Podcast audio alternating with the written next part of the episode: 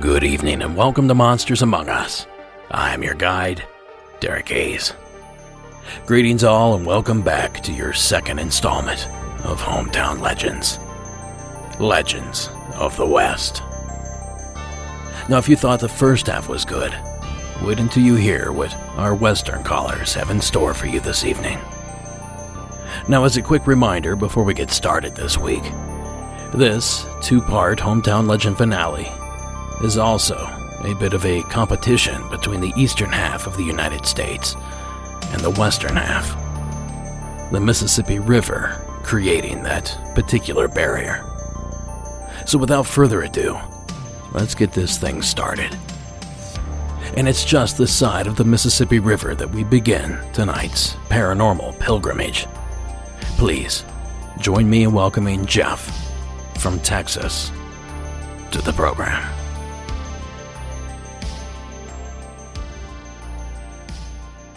Hey Derek, this is Jeff in Texas with a story for hopefully a Hometown Legends show. Though it's not my hometown, it's one of my favorite and most haunted places in America, the city of New Orleans. This experience is related to the legend of the arrival of the earliest vampires arriving there in the seventeen hundreds. My partner and I traveled to NOLA for Halloween a few times. So this took place, uh, it would have been before Katrina hit. I think it was two thousand three or two thousand four. We arrived in town late on Thursday night, and after checking into our hotel in the French Quarter, we decided to go out for a drink. We each had one beer, but we were just so exhausted from the long day of travel that we decided to call it a night, and my partner didn't even finish his beer. The hotel we were at took up most of a block in the French Quarter. It's comprised of several old buildings that had been converted and added to the hotel over the years. Our room was on the first floor, accessible through this big common courtyard. And there was a little portico or something that led to our door with a gas lamp burning just outside our door. There was a locked wrought iron gate right outside our room's door as well that looked out onto Ursuline Avenue. The windows in our room were actually the upper half of two French doors along the street that each had a couple of deadbolts and were secured with crossbars as well for added security. They were concealed by thick drapes that covered window shears that were drawn for privacy but allowed in a little bit of daylight, and unless you pulled back those shears, you wouldn't even realize that the windows were actually those French doors. Anyway, my partner and I hit the bed and both immediately fell into a deep sleep.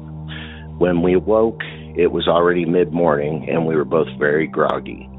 But I had experienced a very vivid dream and I immediately said, "I had the weirdest dream last night." And he immediately replied, "Me too." So I told my dream first, telling him that in mine, I had been awakened in the night by him pulling back the heavy drapes and shears over those doors, and he was trying to unlock the deadbolts. Pulling up on the security bars, he was trying to open those doors. In my dream, I felt frozen. I could barely move and just kept trying to yell at him to stop. Don't let them in. But my voice was weak and would barely come out. It was almost like sleep paralysis, which I've experienced several times in my life. But this definitely had a different feel to it. He just kept telling me it was okay, they just wanted to come inside for a little while. As I conveyed my dream to him, his eyes had gotten wider and his jaw dropped a little. Then he started to recount that he had the exact same dream, except that he was actually trying to open the doors, though he couldn't remember exactly who they were that wanted in, and he remembered me trying to stop him. But that's where our dream ended. We both started to wonder then if something really had happened with our hearts in our throats. We slowly pulled back the heavy drapes to reveal that the shears behind them were completely open, had been pulled back. The security bars across both doors had been open and were just hanging there, and a deadbolt on each door had been unlocked. Luckily, there was another deadbolt on each door that could only be opened from the inside with a key. We both just stared at each other as we tried to reckon with the fact that something very strange had happened that night, and it wasn't a dream. So the next evening, we met a woman while eating dinner at a pub, and she invited us on a ghost tour that she led nightly. She was really cool, was originally from London, and had a thick British accent. We agreed with her that we would help her by actively participating in the tour, giving feedback, oohing and aahing at the various stories along the tour stops. There were about eighteen to twenty people in the group, and as we neared the last stop, we realized that we were turning the corner onto Ursuline Avenue, the street that our room faced out on. She stopped the group just outside that wrought iron gate that was just on the other side of our hotel room door, so we were about ten or fifteen feet from our room. And then she pointed, though, across the street to the Ursuline Convent, which was completed in the seventeen fifties and is now one of the oldest buildings west of the Mississippi. So the short version of the legend is that King Louis the fourteenth of France began sending over young girls under the care of priests to help colonize the city. The girls were often very gaunt and pale when they arrived from their long journey across the Atlantic, and some even had tuberculosis by the time they got here, so they would be coughing up blood. They dragged behind them into the convent large wooden boxes containing their possessions that the locals thought looked like caskets. So thus the legend of the earliest vampires colonizing the French Quarter was born. Our guide explained that over the centuries, many had reported feeling they were being stalked by an unseen dark presence while passing by the convent at night. Well, as she had done throughout the tour, she asked if any of us had any personal experiences or questions.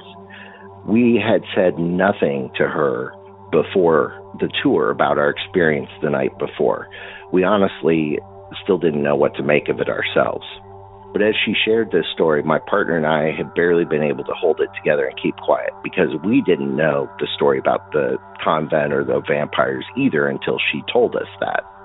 I remember telling the group our experience from the night before. My voice was trembling and nervous with excitement, probably fear, thinking as I told it how crazy I must sound.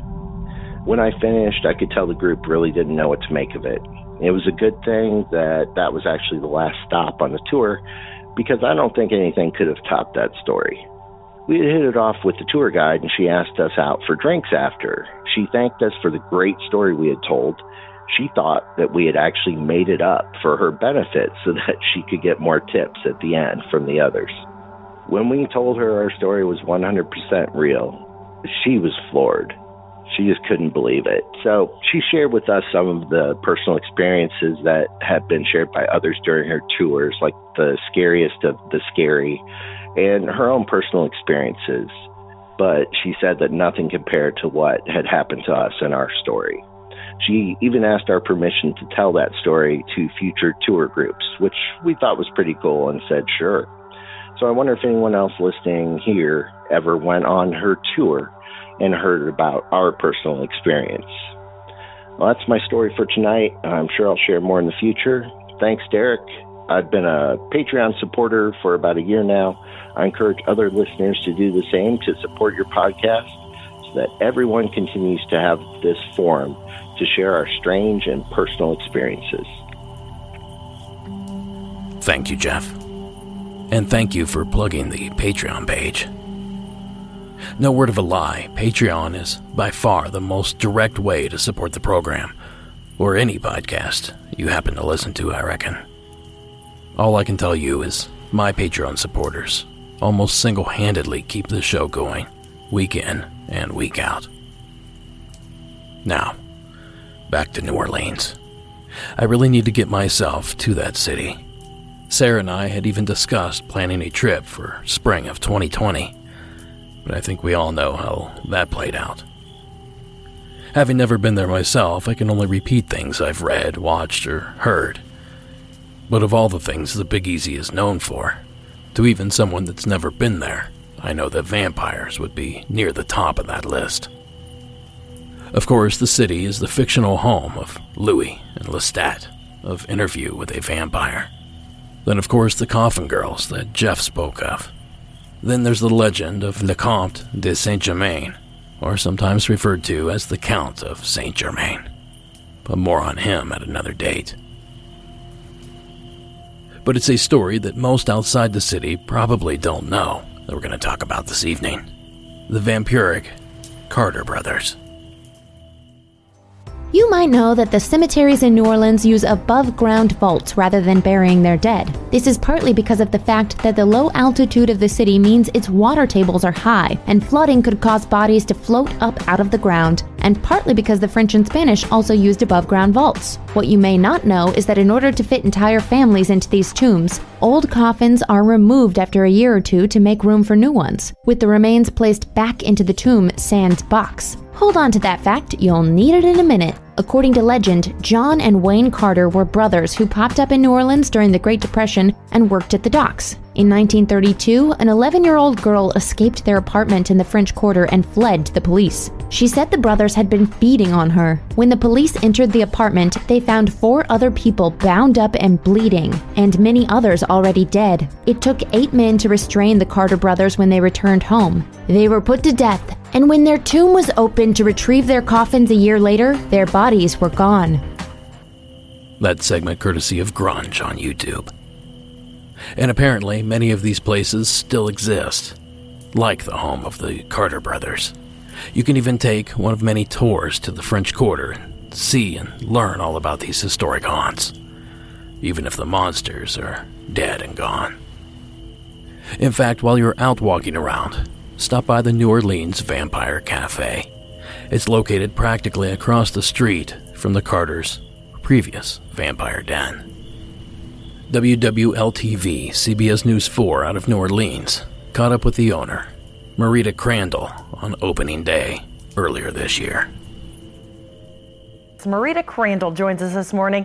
Her new restaurant, the New Orleans Vampire Cafe, offers a dining experience that you won't forget. Well, people come to New Orleans for the magic. And so, the, you know, the tours do amazing. Even now with the pandemic, there's still tours on every corner because people come to this beautiful old French Quarter and they want to find out about the spirits and the vampire lore. We're lucky enough to have three legends of vampires here in the quarter. And so we're literally right across from one of the legends, the Carter Brothers' home. And I think, you know, people, they, they go on the tours, they come to the little shops, and then they want more.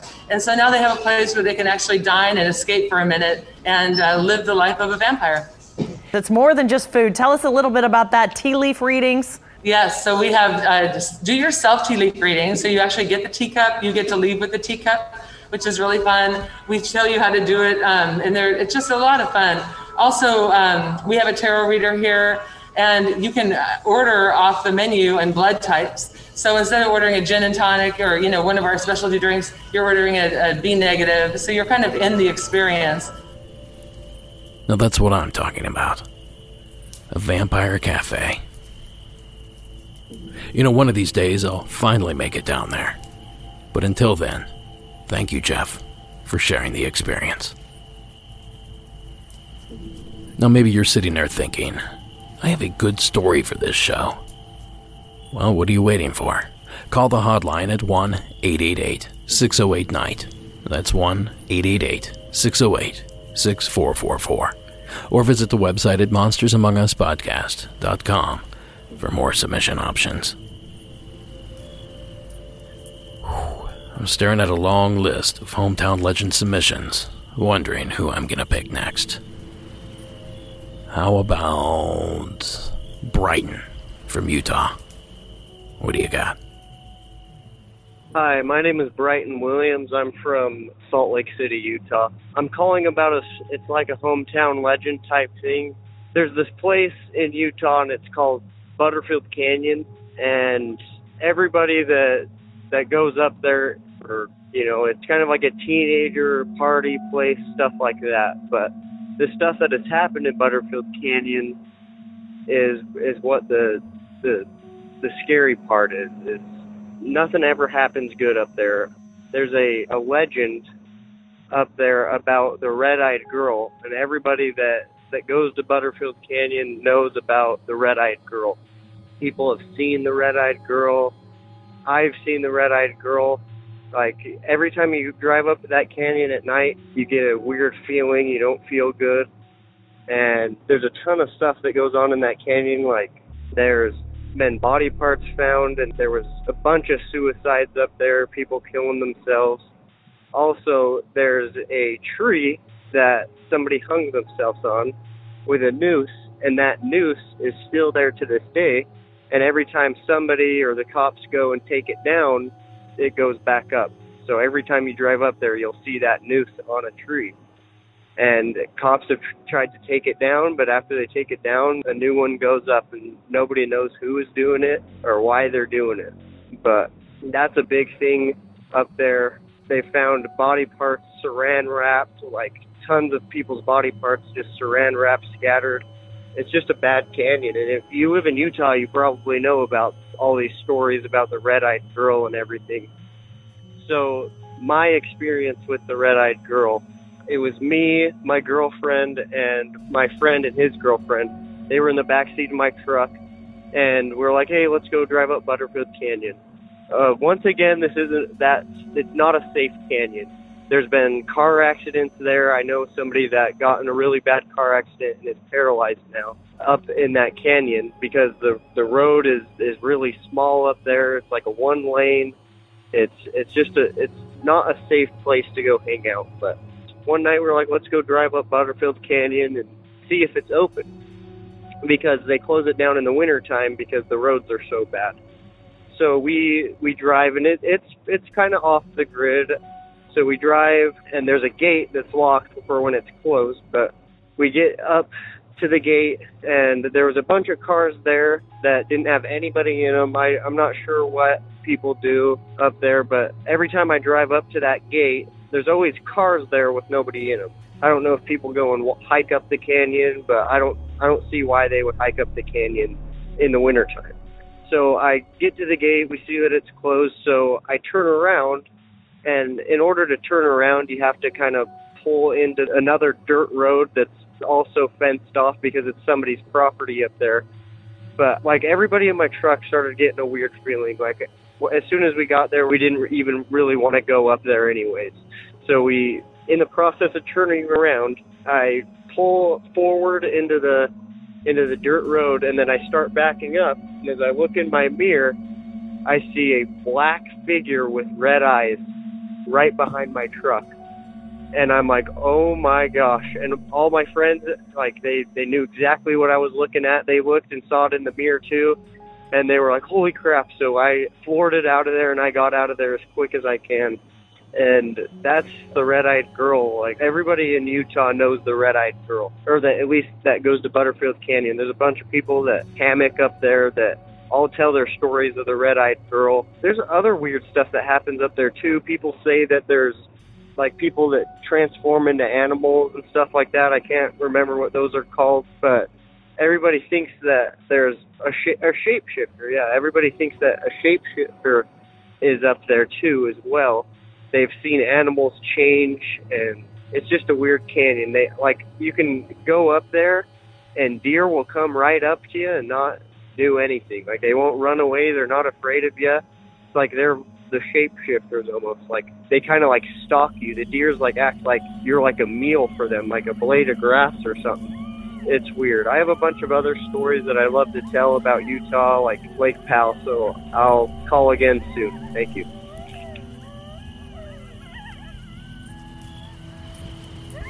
Thanks, Brighton. Butterfield Canyon. You know, I have the Butterfield Overland Mail stage line in my mind.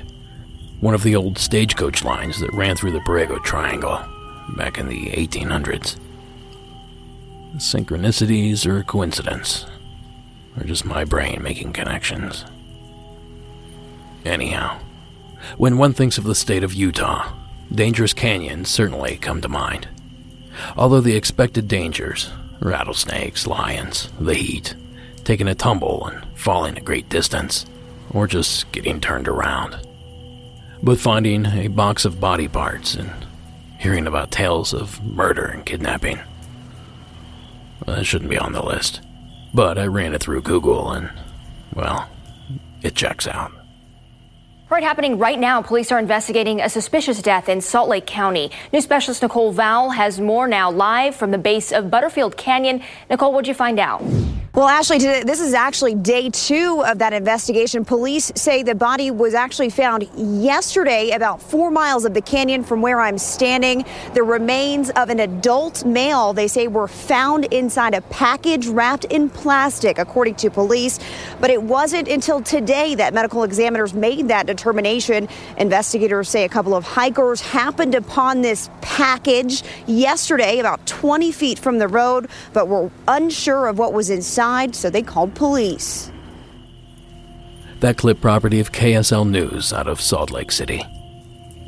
And as far as this red-eyed girl is concerned, I scoured my resources, but I was unable to find any documentation of this eerie entry. So if you're from the area, or just happen to have additional info on the phenomena, do me a favor and please reach out to me. However, until that info trickles in, thank you, Brighton, for sharing your hometown legend. Now up next, we venture to the state of Texas, where Deanna has our next spooky submission. Hi, Derek. It's Deanna again. I was calling with a story about Hawaii. I actually have some family history that dates back to Hawaii and friends and all sorts of stuff. I'm currently on season eight, episode three. Trying to get through everything and get caught up, but I'm enjoying not going through it too fast because I absolutely love your show. I tell everybody about it. I listen to it at the dentist while I'm at work. You know, I, I, I'm always listening to the show. Anywho, getting back to my story. So I haven't heard anybody talk about it yet. I don't know if it could be considered hometown legends or, you know, just one of those spooky old legends, but when I was in, I think it was seventh grade, must have been about two thousand four, my friend, I actually just made that year, she moved up from Hawaii. She was an Army brat, and she was, you know, reading this book about Hawaiian legends and stories about Hawaii and, you know, different kinds of things, and she was showing me, and I thought it was cool. You know, I'm like twelve, maybe thirteen at the time. We thought we were super neat. You know how teenagers are, especially girls. So we were reading the story about Morgan's Corner. And from what I recall, Morgan's Corner is this lover's lane almost, I guess, from what I understood. Couples would go there and, you know, do things. And sometimes, you know, it didn't go so well. Well, the story that we had read was that there was a couple who had gone up to Morgan Lane, and they had parked under a tree. They were the only couple in the parking lot, and things were getting heated and heavy in the car, and, you know, they were doing what teenagers do. They were making out and, you know, fooling around, and all of a sudden, the girl kept hearing some strange noises outside. I don't recall exactly what that noise was, if it was tapping on the car or if it was scratches or, you know, some kind of animal sounds, but she felt really, really scared and uncomfortable, and that immediately diffused the whole situation, you know, and she was no longer interested in Lover's Lane at that point. She, she was like, go find out what's going on. And so he said, okay, you know, so he's he's ready to go, and he's going to get out of the car, and he's going to leave her there because at this time there were no cell phones. This was, you know, a long time ago, probably in like the fifties or even, you know, a little later than that. But it predated cell phones and pagers. So he gets out of the vehicle, and he tells her to stay in the car, to lock the windows, and don't open the door for anybody but him. And she says, okay. So she sits in the car and, you know, she locks all the doors and the windows are up, and she's just waiting. And she's waiting and she's waiting and she's waiting. And, you know, a long time passes, and she's she's really concerned. She doesn't understand why it's taken him so long to go get help. And all of a sudden she starts hearing tapping on the roof of the car. Like tap, tap, tap, tap. And she was really, really concerned, and you know, she couldn't figure out what was making that noise. It wasn't raining, you know, she didn't think there were any animals up in the tree. she couldn't see anything, you know, because it was, it was dark outside. And being that she was under the tree, you know, it was even more dark. She didn't have any light from the moon or, or anything like that. So she was very, very concerned. Some more time goes by, and all of a sudden, there's somebody at the car with a flashlight. And luckily for her, it was a police officer. And he says, "Ma'am, I'm going to need you to exit the vehicle." And she goes, "Oh, my gosh, oh, my gosh." You know, she's so... she's happy because she thinks that, you know, this boyfriend of hers had gone and gotten help at this point. And so she was she was super relieved, and she, you know, she got out of the car. Well, when she got out of the car, you know, there were several different police officers, and they kind of had all their lights on.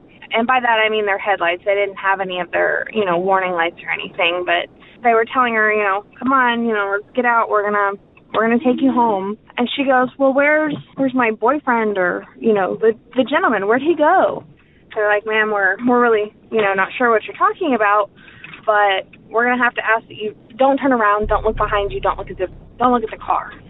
And she, she thought that was very odd. And so they, they're escorting her to one of their police vehicles. And as soon as she gets a chance to kind of break away from their grasp, she turns around and she looks, and she can still hear the tapping. So when she turned around to look, she saw her boyfriend, or whoever the guy was, wrapped up in vines hanging above the car in the tree. He was bleeding, and so that's what the tap, tap, tap, tap was on top of the car. She screamed, you know, she freaked out, and they, they put her in the, the vehicle. But I guess what had happened was the murder tree, supposedly, wrapped him up in vines and killed him. And uh, that's the story of Morgan's Corner. You don't go up there at night. You don't go up there alone. You stay away from there, and you stay away from that tree, because this tree is just a horrible, horrible tree. So that's my, my hometown legend. I'm pretty sure some of the other listeners know about this corner and this tree and have heard the story, probably in different variations. Like I said, we got it out of a book of Hawaiian legends and folklore, so it's probably a very, very common story. But anywho, I love your podcast. I think it's amazing. You've done a fantastic job. I started listening a couple of months ago, and I started at the very first episode, and I feel like I've been a part of the show since day one. Thank you for what you do, and I will talk to you later. Stay safe out there, monsters. Now, there's never anything wrong with having a healthy interest in the unexplained. You're never going to believe this, but I've been into this stuff my entire life, and I turned out okay. At least that's what they tell me. Anywho, let's dive into this brutal murder. Now, as you've probably suspected, the story of the dead boyfriend is in fact a fallacy. An urban legend, I assume, created to make a creepy place even creepier. But there was a murder on Morgan's Corner. And the reason for the death is plenty evil. Evil enough to stain the area with tragedy. In nineteen forty-eight, March tenth, James Major and John Palakiko escape from a work crew in prison. Somehow they make their way up here, and they hide near Therese Wilder's estate. On March eleventh, they're going to rob the neighbor, but they happen to smell something that Therese Wilder is cooking, and they like the smell so much they decide to break into her house and rob her. They tie her to a, a chair, gag her, and they choke her to death. She suffers with a broken jaw. The two of them are arrested. And that's the factual story, because in nineteen twenty, James Morgan built the estate that's just right above us here. And so that's how this place becomes Morgan's Corner, because it's the Morgan estate built on the hairpin turn, or the corner. Now, that clip is courtesy of Career Changers T V and features local storyteller Lapaka Kapanui. You know, I suspect many of these hometown legends are rooted in some sort of truth. It's just that the real truth is often disguised by these embellished and classic tales, especially when a tragedy like the murder of Teresa Wilder rocks a small community. I could see why they would want to not forget the tragedy, but at the same time find ways to make it less of a reality. Either way, thanks again, Deanna, for sharing your story. Chasing you through the field, through the mountains and rain. If you knew how I feel, would you see me again? What if I get tired and I'm just a few steps behind? The boss says I'm fired if I show up late one more time. But I saw something in those trees, looked like something's hairy knees, in the woods that call my name. In the woods it calls my name. Now that's the L A-based band Senor Pinch with Gone Squatchin'. A huge thanks to NOLA for sending it in, and for the awesome tunes. Now, it's not easy to find cryptozoology-themed music, but there are a few gems out there. Now, speaking of cryptozoology, our next story discusses just such a subject. At least, I think. Please welcome Hayden from Canada to the program. Hi, this is Hayden. I uh, called last time for uh, like a water worker story. This time I'm calling from a hometown legend. Well, in my hometown in Beanfate, Saskatchewan, there's a story about the coyotes. Kind of, they're called, we call them rougarous. I think that's just a butchering of the French rougarous or whatever. I don't know. Um, but they're these Native American spirits. I guess they're kind of like skinwalkers, but um, they go around and they haunt people. But here's the, the story I grew up hearing. That a uh, long, long time ago when the settlers first came to uh, Beanfate, Roche Percy, this southern, southeast Saskatchewan, they uh, pushed out the First Nations people. So the shaman, witch doctor, whatever you want to call them, communed with the spirits and demanded that they uh, cause havoc and kill these white intruders. But the spirits were like, good, like, and they said, no, we can't. That's an evil thing. We can't do that. You just got to have to deal with them kind of thing. But then evil spirits came to them saying, oh, no way. We will uh, we'll help you out. All your, but to do this, your tribe belongs to us now. And so the shaman made the deal.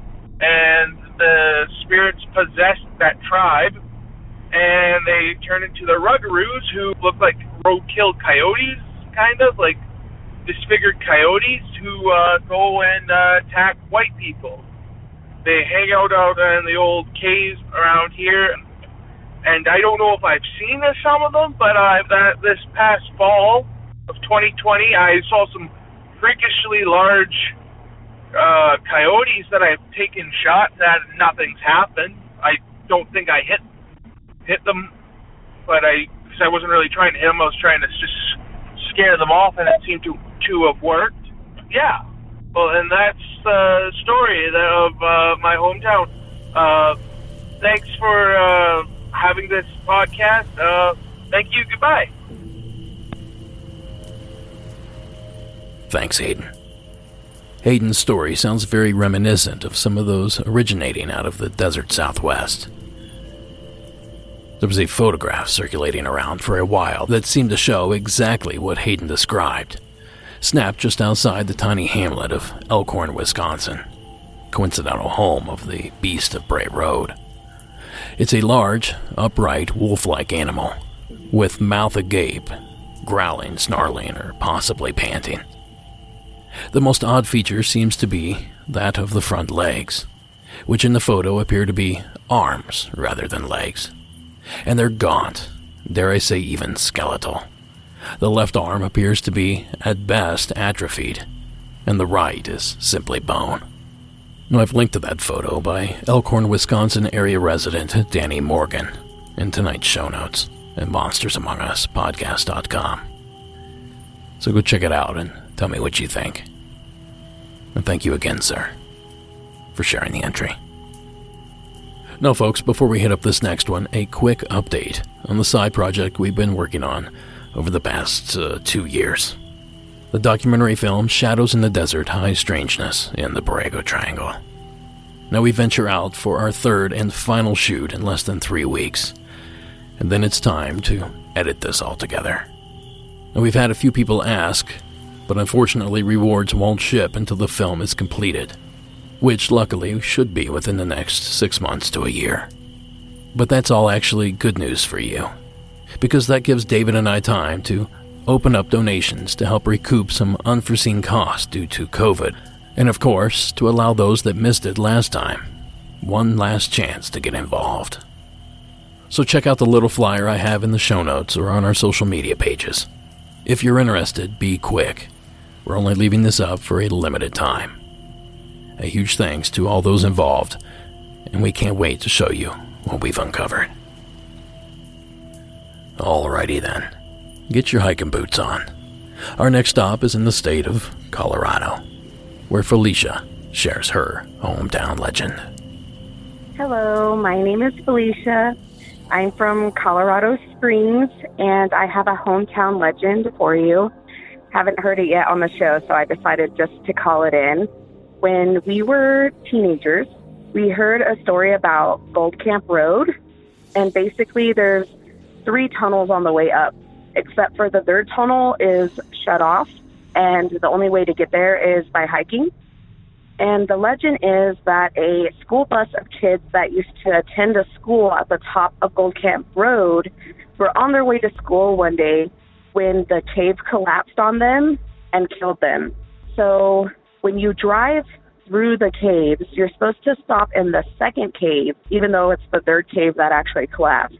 The first cave is just too short to like really be a cave, so you go into the second one and you shut off all your lights and you roll down all the windows, and supposedly the kids will appear around your car, and some even say that they will push your car.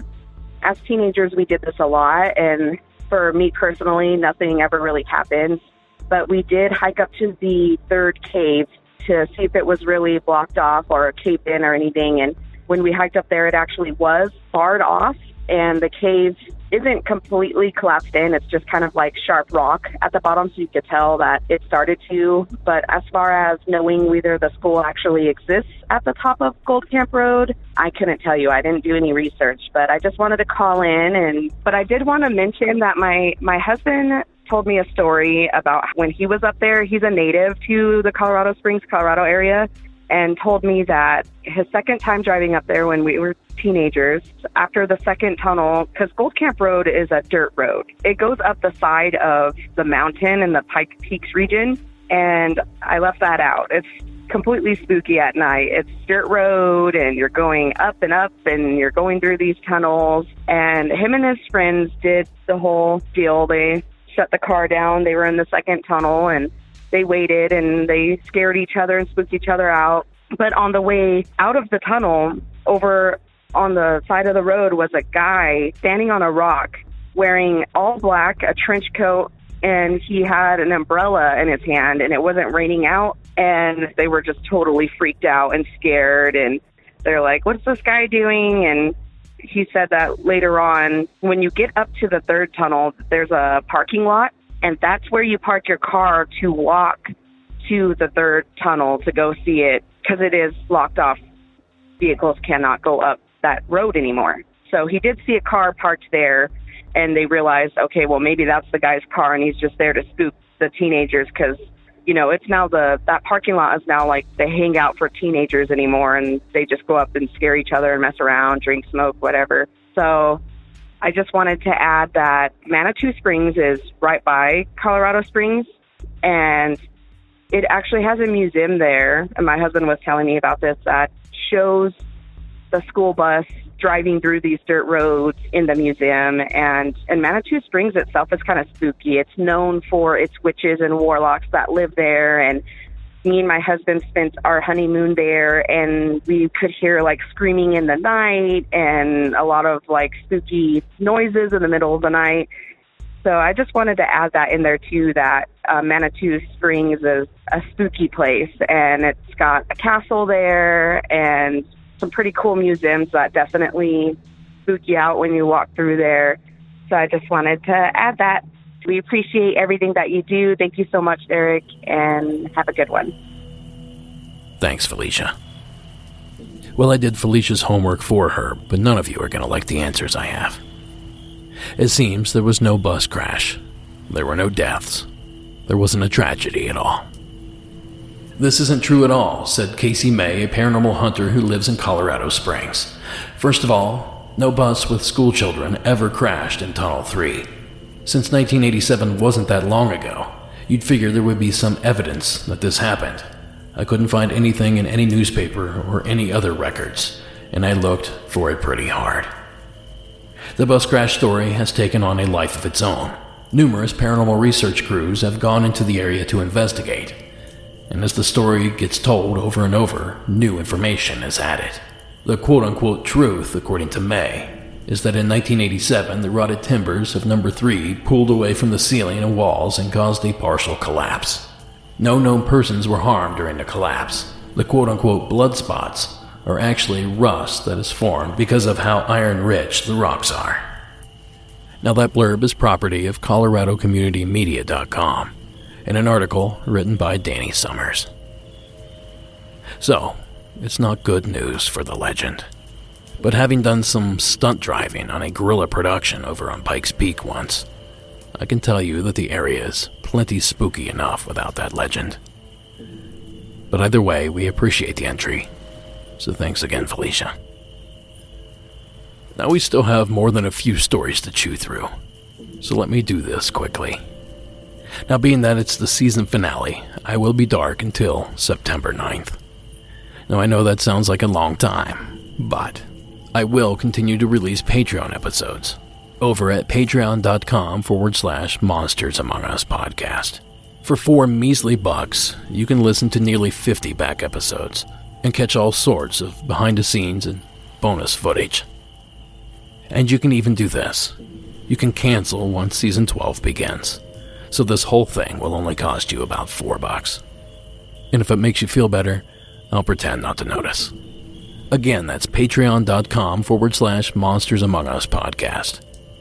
Now, support from Patreon allows me to take these little breaks and do some behind-the-scenes work, and frankly, clear my head before the next season. So for that, I thank you. Now, real quick, if I may, allow me to tell you about a pair of fellow paranormal podcasters that I think you might want to check out. Together, hosts Scott Philbrook and Forrest Burgess produce a brilliant program called Astonishing Legends. So if you like deep dives on a variety of spooky subjects, and when I say deep dives, I really mean it. I'm talking ten hours on the Patterson-Gimlin footage alone. Trust me when I say you should check it out. It's like taking a college course on a particular paranormal subject. So if that's for you, look for Astonishing Legends wherever you get your podcasts. And do me a favor, make us look good. Tell them I sent you.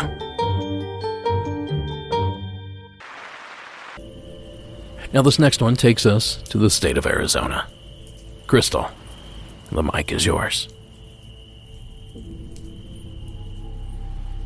Hi, this is Crystal calling from Arizona. This story specifically was for the Hometown Legends episode. So this specifically takes place in Jerome, Arizona, and there's a pretty well-known hotel there called the Jerome Grand Hotel that apparently used to be a hospital used back in its heyday um, when Jerome was a little mining town. And so it was a, a hospital that would take care of injured miners and like the small population of the town and stuff. And apparently, there were a lot of deaths, obviously, um, due to mining incidents and stuff there. And so back when I was eighteen years old, as a high school graduation trip to ourselves, my friend and I decided to treat ourselves. And we booked a room at the Jerome Grand Hotel because part of the appeal is we'd heard it was haunted. And so we wanted to check it out for ourselves. And so we stayed there for one night, and this was kind of the first time I think in my life I'd ever experienced this kind of stuff. So the first thing that happened we noticed was that the T V would come on by itself, but would be kind of like staticky.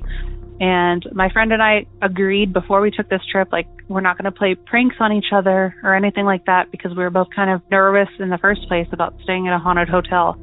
So we noticed that, and we both swore up and down, like, no, I didn't turn the T V on, did you? No, okay, like, we promised each other no pranks or anything like that. So we kind of explored the hotel, and it's like a really neat little place, even if you're not into to ghosts. They have like an old Otis elevator that's super unique, and it's the whole place just kind of has like a, I thought it kind of had like a heavy feel, but I also kind of like that style that they used back then. So it's still kind of a neat destination. But that night, we got a room with two beds, and the beds in this hotel room were on opposite sides, and it was a large, a really large hotel room, so not really the standard size, as I say, maybe twice the size. So I was in one bed, she was in the other, and as I was going to sleep, my friend had already gone to sleep before me, but as I was drifting off, I was laying in bed on my back, and I felt like what felt like um someone sit at the edge of the bed. And it almost felt like, I had cats at the time, and I thought, oh, my cat jumped out the bed. And then, of course, you know, a second later, I'm like, oh, my gosh, I'm I'm not at home. So obviously it's not my cat. But I could feel my feet go down on the bed a little bit. And at the time, I chickened out to see what it was. I was so scared that I threw the blanket over my head and eventually at some point fell asleep. I woke up in the middle of the night, and every single light in the hotel room was on for some reason. There were two lights above our bed, two lights above my friend's bed, and then another one in the main room and the bathroom, and every single one of them was on. And when I woke up in the morning, they were all off. And once again, I had asked my friend, like, did you wake up and turn all the lights on? And she swore up and down, like, no, I didn't wake up at all last night. So just some weird things that went on. That was our experience, but reading online afterwards, because I didn't want to do any research going into it, so I wouldn't spoil my own experience. But apparently people have experienced all kinds of things, like smell of smoke and things like that. So anyway, so that was my story. Um, hope you can use this. Thank you so much. Just a few weeks ago, me and my wife, Sarah, took a quick trip to the small mining town of Julian, California. And although we didn't stay there, the town also has a tiny little hotel. And it too is said to be haunted. But I'm going to save all that for our upcoming documentary. Now, side note, we also visited and toured the Eagle Mine just outside of town. Now, it's fascinating how these gold miners from the late eighteen hundreds and early nineteen hundreds managed to move the amount of earth that they did. Now, there were more than a few moments where I was concerned by the close quarters. And you know I was praying to the earthquake gods throughout the entire experience. But just in case, I figured out who we would eat first in the event of a cave-in. But I digress. Thanks again, Crystal, for sharing the call. I see the girl, she sees me, on all fours, coming through the trees. A crimson light from a breaking dawn. Back at camp, they start to notice she's gone. I've been howling at the moon, trying to shake these dog man blues. Midwest skies, they get so cold. The last of my kind, I'm getting old.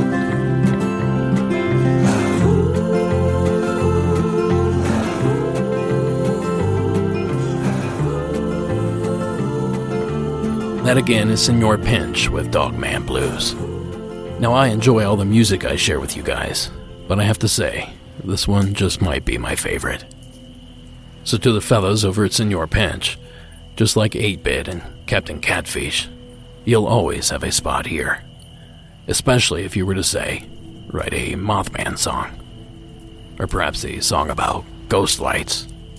Maybe even one based on this story from Ryan in Missouri. Hey, Derek, this is Ryan from Southeast Missouri. We have something down here called the Fehrenberg Light. Now, this is a ghost light, kind of like a will-o'-the-wisp type thing. It's uh, located outside of Fehrenberg, which is on I fifty-five South in between Kewanee and Matthews on County Road seven oh seven. This ghost light can be viewed where an old train station used to be at that's no longer there. Train tracks are not no longer there. How you can kind of see what the train tracks went on Google Maps. The ghost light is seen, you know, along the railroad. Uh, looks like a lantern. And uh, so the story goes that the conductor of this old train was uh, checking on the axles. He slipped and he fell and the train decapitated him. However, I think I may have solved the mystery that's been haunting this area for close to one hundred years. My great-great-grandfather, his name was Louis Schuck. Now, he was from Germany. We know hardly anything about him because he died when my great-grandmother was two years old. Uh, she was born in nineteen eleven or nineteen ten, something like that. He was a section hand on the railroad, and the story goes that he slipped and he fell, and the train ran over his legs. Now, Louis didn't die immediately. He died about two weeks later due to blood poisoning, and this is what my grandfather told me from his mother. And that was in nineteen twelve. Uh, like I said, my grandmother was born about nineteen oh nine, nineteen ten. Uh, so he, this is a confirmed death, and it's on his uh, death certificate that he died because of the railroad. So uh, that's a confirmed story that may solve this Fernberg light that's been haunting uh, for close to one hundred years or so. Uh, and this is, like I said, in southeast Missouri. I just wanted to call it, it's a, kind of a hometown legend. I think everybody knows about it around here, but I don't know if anybody knows about the backstory of Mister Schuck. I want to add, though, Fahrenberg is off of I fifty-five, of course, like I said. However, this town is not a town. There's about four houses there, backwoods. There's a cemetery there that's been uh, overgrown with trees, and me and my wife have tried to go down in there. It's in the middle of the field, and it's, it's really bad. You can't see anything. We're trying to get down there and maybe I'll clean it up a little bit. It's behind an old church that's been there since the eighteen fifties. So uh, they were German from Pennsylvania. So I wanted to call that in and uh, let you know about it. And I do appreciate the show. I love it. Keep up the great work. Thank you, Ryan. This is not a ghost light that was on my radar, nor does it seem to be on many others' radar as well. I did some quick searching and found absolutely nothing on the subject. It's difficult when one of the most well-known spook lights is located on the other side of the same state. Your search results, no matter how carefully phrased, always seem to gravitate in that direction. Of course, I'm speaking of the Joplin or Hornet spook light in Joplin, Missouri. So since I came up dry, if anyone else has any additional info, I would love to hear about it, or perhaps even see it if you have some sort of photographic evidence. And of course, it goes without saying, Ryan, your family involvement, and of course, uncovering a possible source of the phenomena, well, that's pretty damn cool. So thank you again for taking the time to share it. Now, speaking of videos, I'm about to start a new project that I'll be telling you about in Season twelve. But in the meantime, I really need your personal experiences then captured on film or video. If you happen to have a photograph, video, or even an audio recording of uh, E V P or a ghost or a Bigfoot or alien, U F O, anything strange that you would otherwise report on the show, only in video form, please send it to m a u video submission at gmail dot com. That's m a u video submission at gmail dot com. If I decide to use your video, I'll be in touch. Now, next up, we venture back to my general area here in Southern California, where Ian has a legend he would like to share.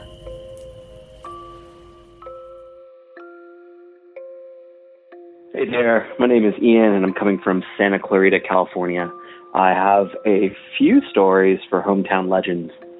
Now, uh, Santa Clarita is a little bit um, north of Los Angeles. Uh, the biggest thing we have out here is Six Flags Magic Mountain, which is a big theme park and uh, most notably known as Wally World from uh, Vacation National Lampoon.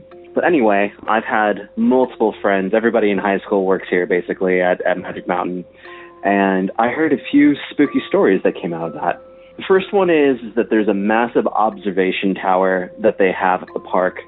And uh, you can see, basically, the whole valley and out to L A from there. But on occasion, the park is rented out at night, and they have to have people there to look at the top of the tower. So usually businesses rent it out. So what I've heard from multiple people is at night when they've been posted up there, they see a little girl at the top inside the room, the observation deck. And it's freaked so many people out that literally, you know, people would have to draw straws to see who would be up there at night. The second one is the roller coaster there called Goliath. Unfortunately, a few people have died on that ride, usually operators. I think someone got hit by one of the trams coming in, and that there was a second death as well.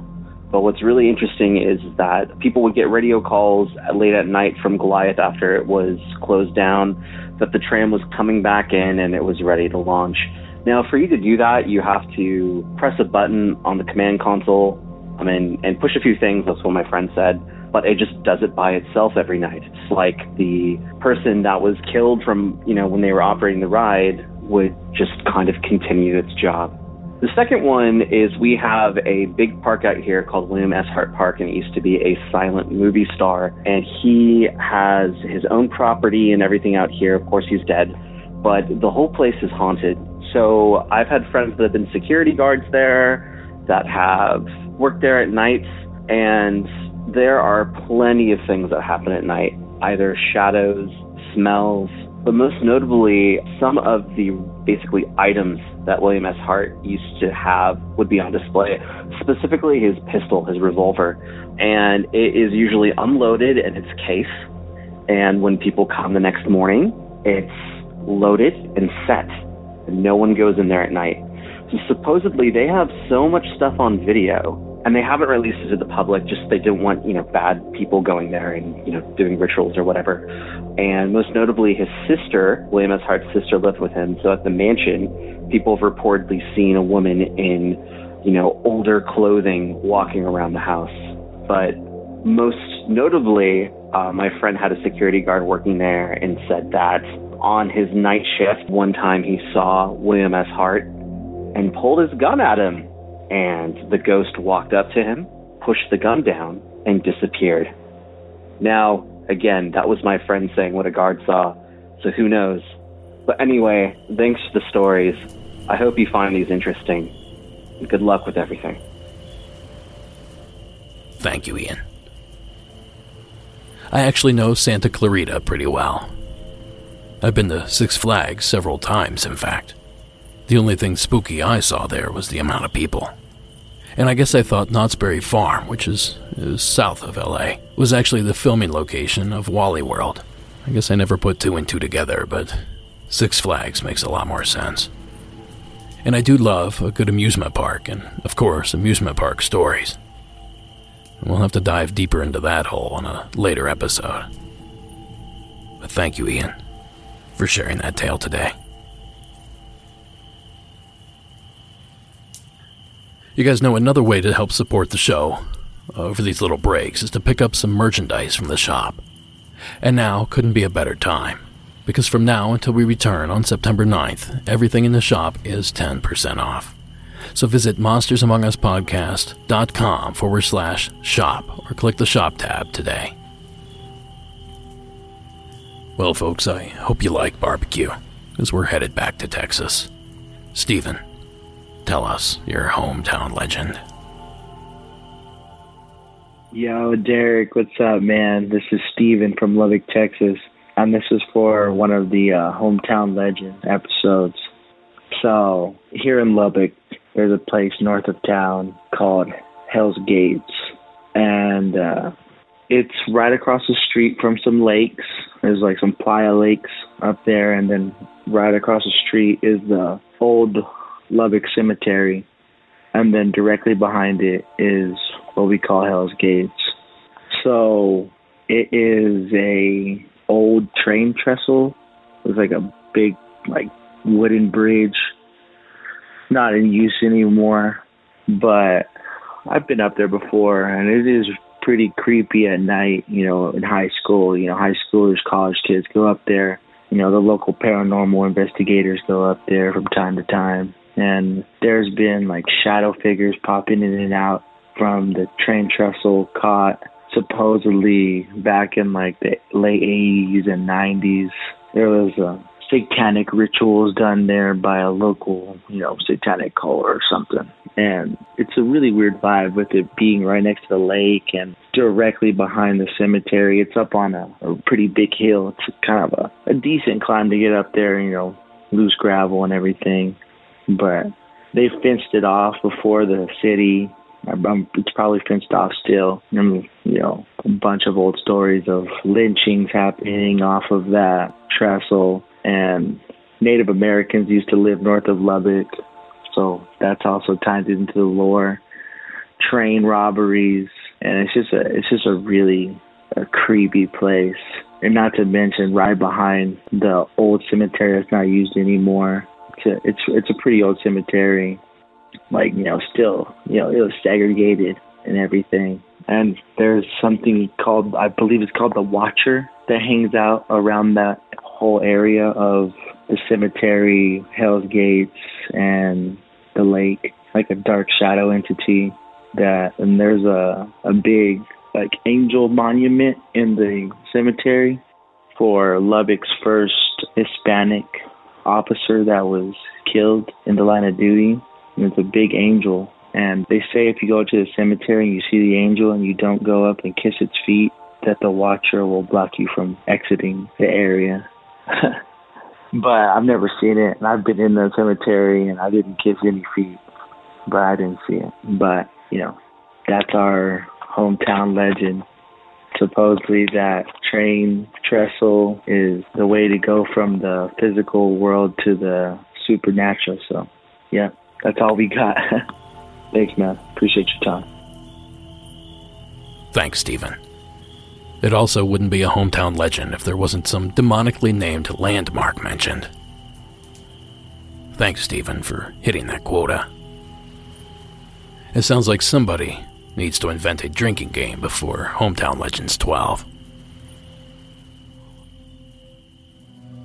People like to be scared.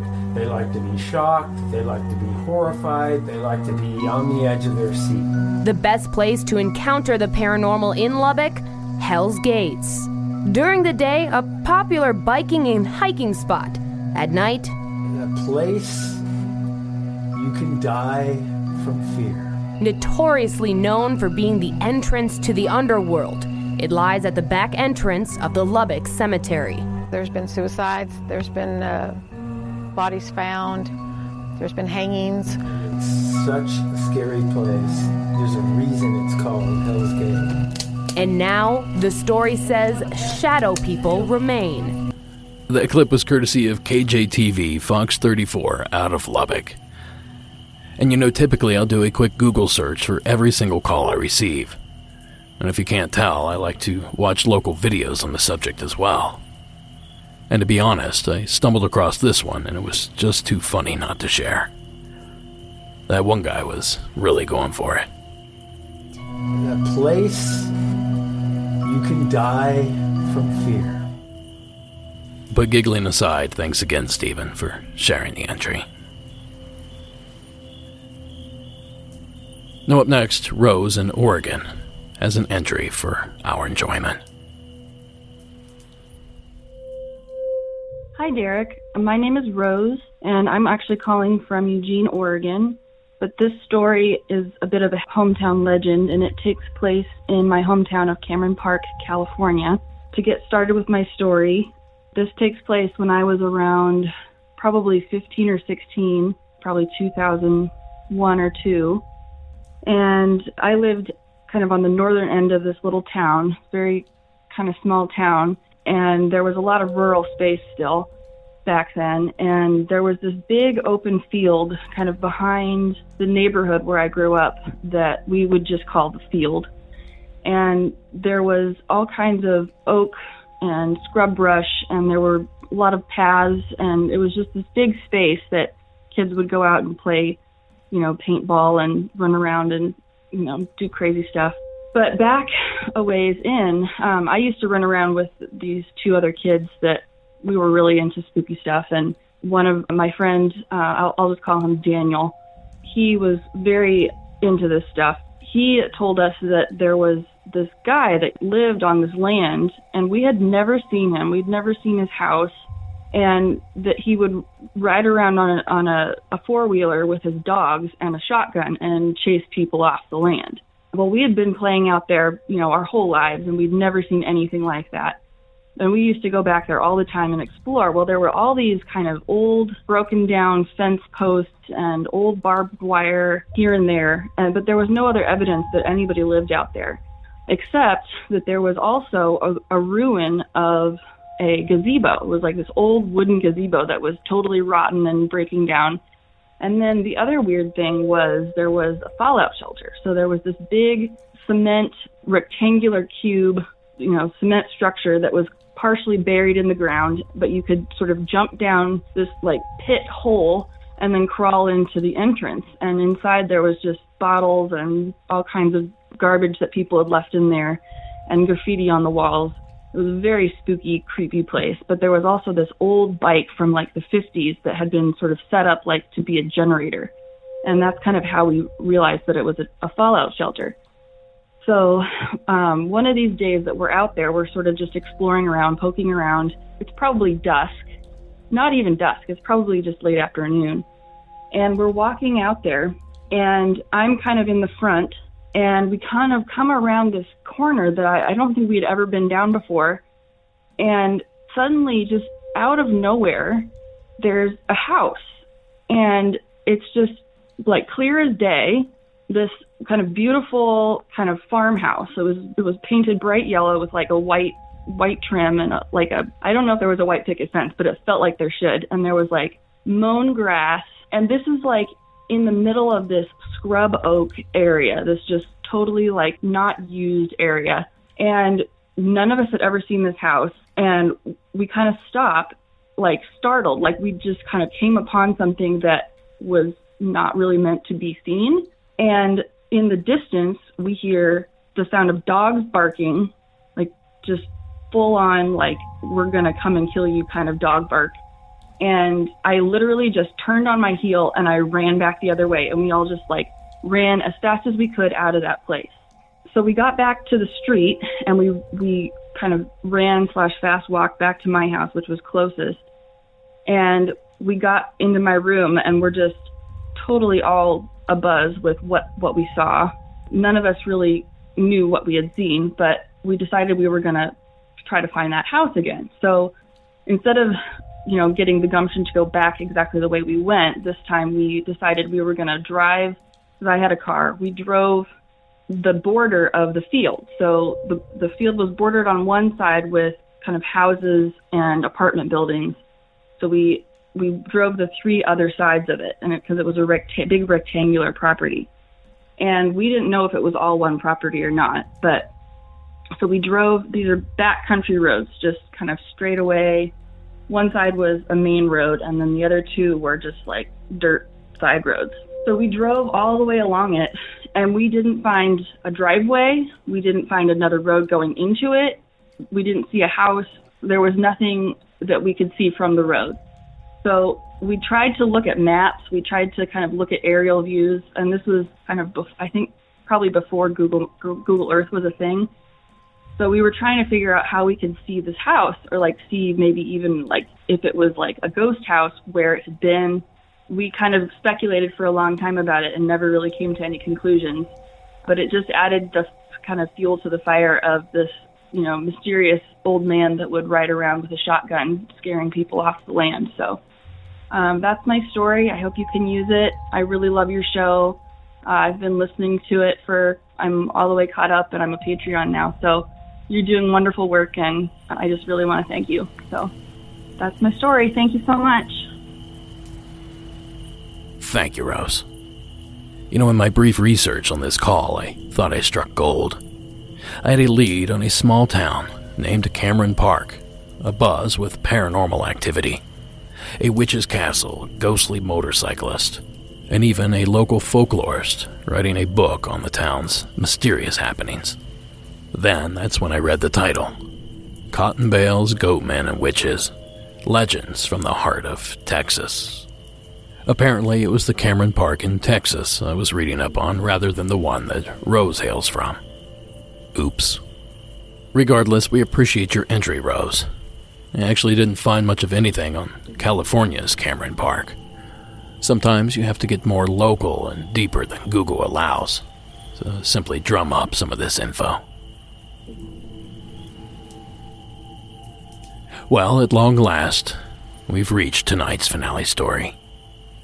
But before Colleen scares the hell out of us, there's one more thing you can do to support the show, and this one is absolutely free. Please take a moment to rate and review the show on your platform of choice, if it allows you to do so. Five stars and a few words on why you enjoy Monsters Among Us will go a long way to grow our audience. And growth means more stories and possibly more than one episode a week. But we need the growth to sustain all that. And if you could also find it in your heart to share the show on your social media accounts. It's grassroots tactics like that that will help us break through to the next level. And we appreciate you getting us there. Now, of course, please continue to tell friends and family about the program. And I can't thank you all enough for the amazing support. And now, with all of that out of the way, I present to you your final entry of Season eleven. Please join me in welcoming Colleen from California to the program. Hi, my name's Colleen. I'm in Orange, California, but my hometown legend has already been stated, which is the uh, Black Star Canyon. So I'm going to go a little bit north, and so this is the hometown legend for California, and it's the Dark Watchers of uh, San Luis Obispo.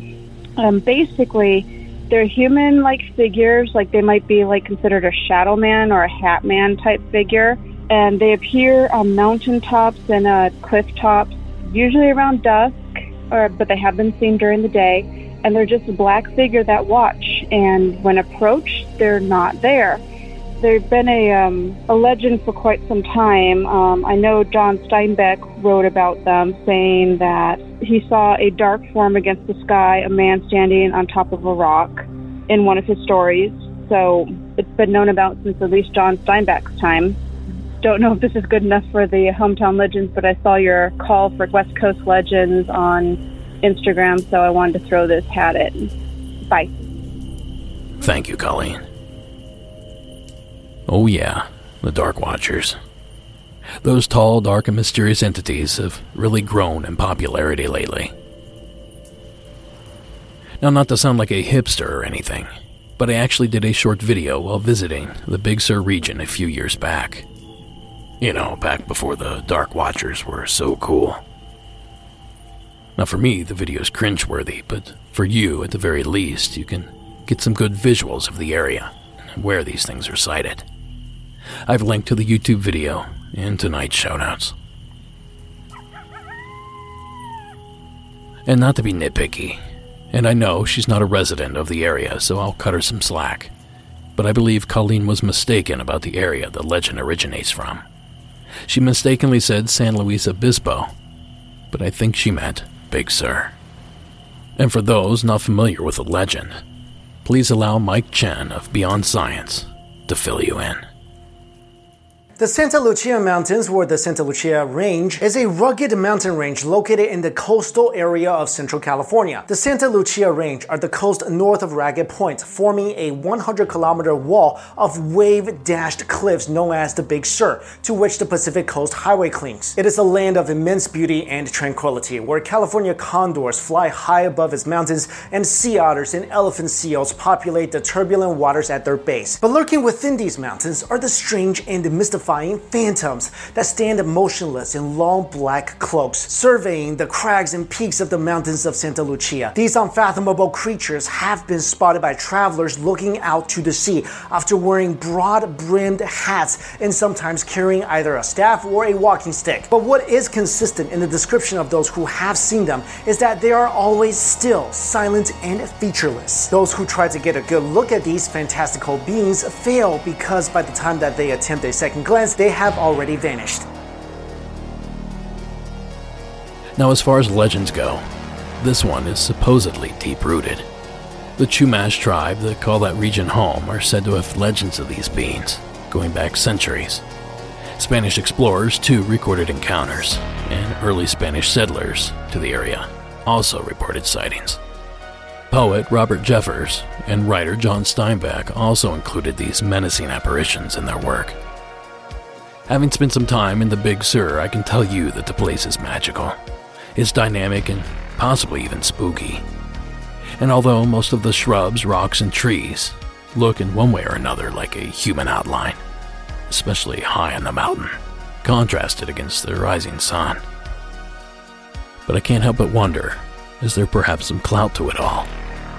If these reports are accurate, and all these historical groups did witness these things, to me, something like that speaks volumes. A big thanks to Colleen for sharing the submission. It's certainly one of my favorite legends, and one that only seems to be growing in popularity. And that's going to do it for this season. Monsters Among Us is written and produced by me, Derek Hayes. Additional support is provided by Sarah Carter Hayes and Addie Lloyd. All audio used in this production is done so under the protection of fair use. Keep the party rolling by joining us on social media. We have accounts at Facebook, Instagram, Twitter, and Reddit. And that terrifying score you hear, that's co dot a g Music and Carl Casey at White Bat Audio. Thank you so much for listening, and until next season.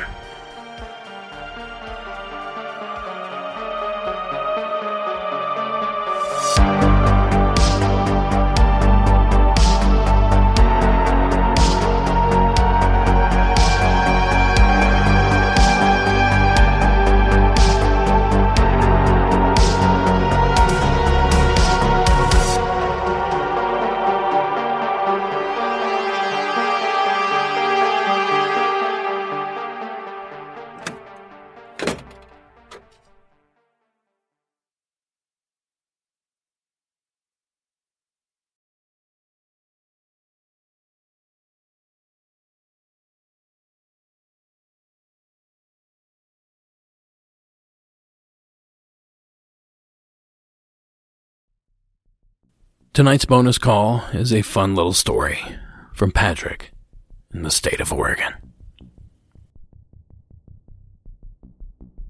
Uh, hey, Derek. This is Patrick. I'm calling from uh, the Northern Cali coast. This is for the Hopetown Legends. Uh, I used to live in Portland, Oregon, and we would go to Cannon Beach a lot for weekends.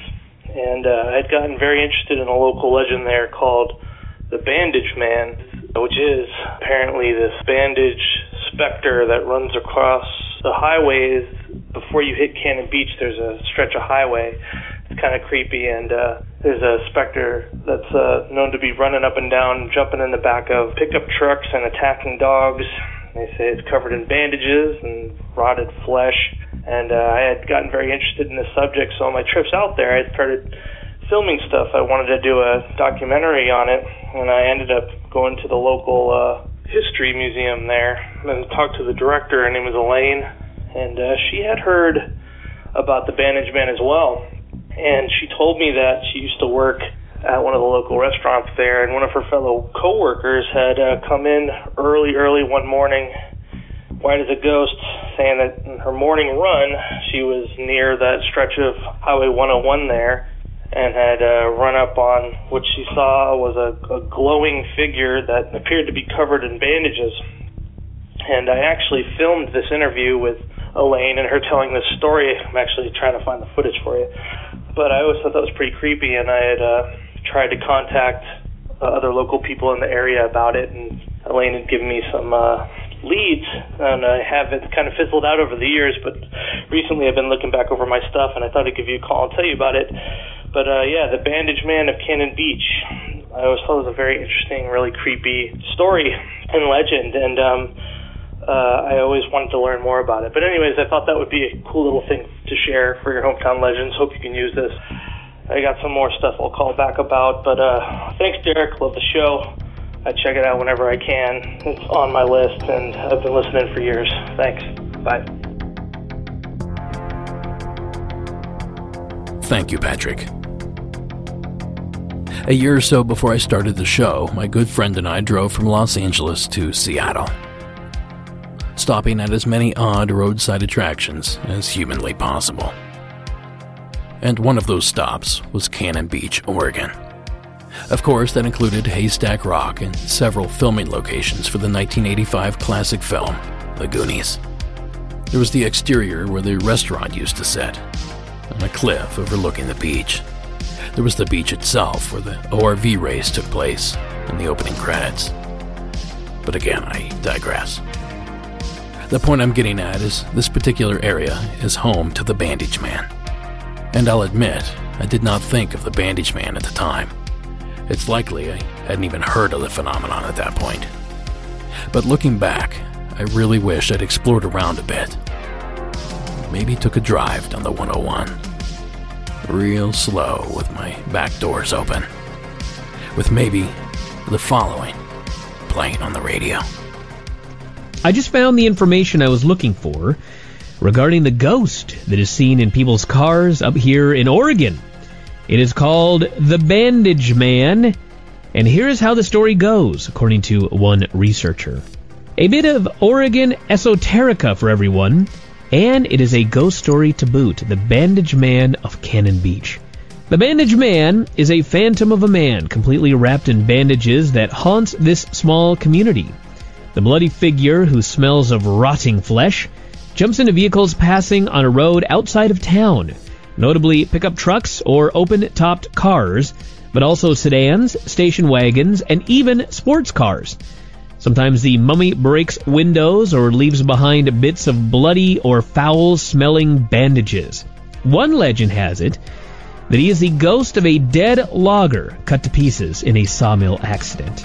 The Bandage Man is sometimes said to eat dogs, may have murdered several people. He appears on the short approach road connecting U S Highway one oh one to Cannon Beach.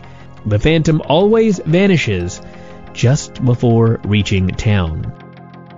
Another clip courtesy of Audio Burst. So I don't know. Maybe you're driving in your car now, at night, on a darkened stretch of highway.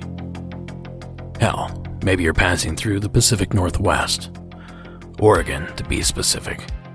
And just maybe you're on that short stretch of the one oh one highway, just outside of Cannon Beach.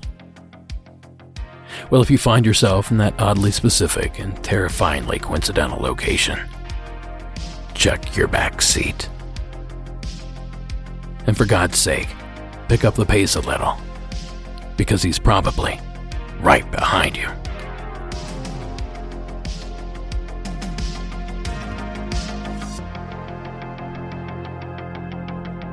So now it's time for you to decide which half of the U S scared you the most.